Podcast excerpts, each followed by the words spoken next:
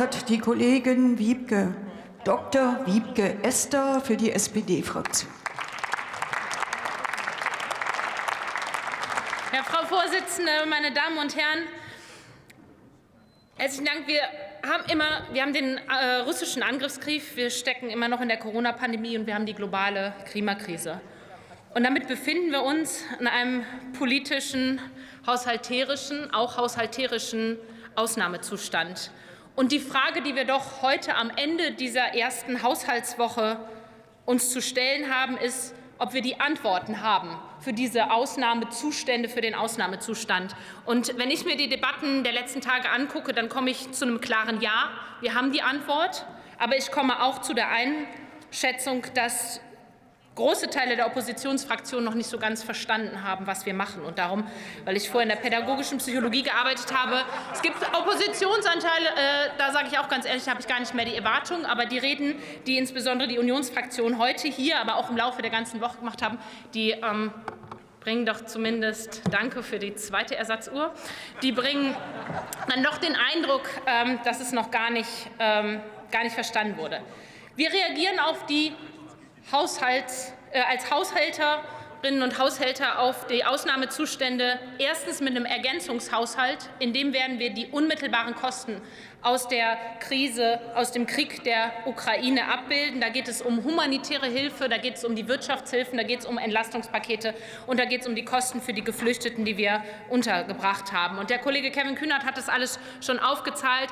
Äh. Wir haben ein umfassendes Maßnahmenpaket mit Energiepreispauschale, mit Kinderbonus, mit ÖPNV Flatrate für 9 Euro im Monat in dieser Woche beschlossen. Und wir haben davor im Umfang von auch noch mal 15 Milliarden Euro in den Wochen zuvor auch schon die Menschen entlastet. Das heißt, wir sind gut unterwegs, was die Themen der Entlastung angeht. Wir werden jetzt im Ergänzungshaushalt noch im April darüber sprechen, was weitere Kosten angeht.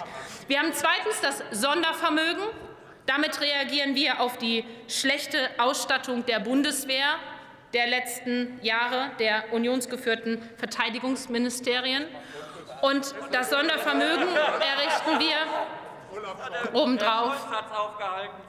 Wir werden drittens, meine Damen und Herren, den Klima- und Transformationsfonds weiterentwickeln, um darauf zu reagieren, dass wir eine weltweite Klimakrise haben.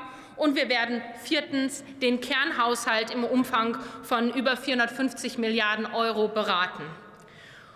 Und wir werden inhaltlich bei all dem ganz klar haben, innere, äußere und soziale Sicherheit gehören bei uns zusammen. Das ist der Sicherheit im Wandel, den wir bieten. Und das ist die Sicherheit im Wandel, den wir den Menschen schuldig sind. Und mir sind zwei Sachen noch wichtig. Das eine ist, dass wir ja mehr Schulden machen für das Sondervermögen der Bundeswehr. In Ausnahmesituationen müssen wir auch außergewöhnliche Maßnahmen ergreifen. Langfristig werden wir aber genauso mit Hochdruck daran arbeiten, internationale Verträge und eine Friedensordnung zu bekommen. Die Friedenspolitik ist für uns gleichermaßen wichtig. Die brauchen wir auch, um die hohe Akzeptanz, die das Sondervermögen aktuell in der Bevölkerung hat, aufrechtzuerhalten. Und darum werden wir uns darum kümmern. Und meine Damen und Herren, abschließend die wichtigste Währung, die wir als Politikerinnen und Politiker haben, ist das Vertrauen der Menschen. Und dieses Vertrauen sollten wir insbesondere dann sehr sorgsam betrachten, wenn es darum geht, wie wir die Gelder verwenden, die die Menschen erbracht haben mit den Steuern, die sie gezahlt haben. Und darum bin ich sicher, dass wir in den nächsten Wochen sorgfältig, intensiv und konstruktiv in der Ampelkoalition über diese vier Haushaltsposten oder auf diese vier Haushalte und die Einzelpläne beraten werden.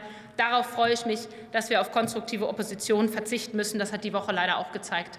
Aber wir stellen dann eben unsere Mehrheiten in der Ampelkoalition. Herzlichen Dank.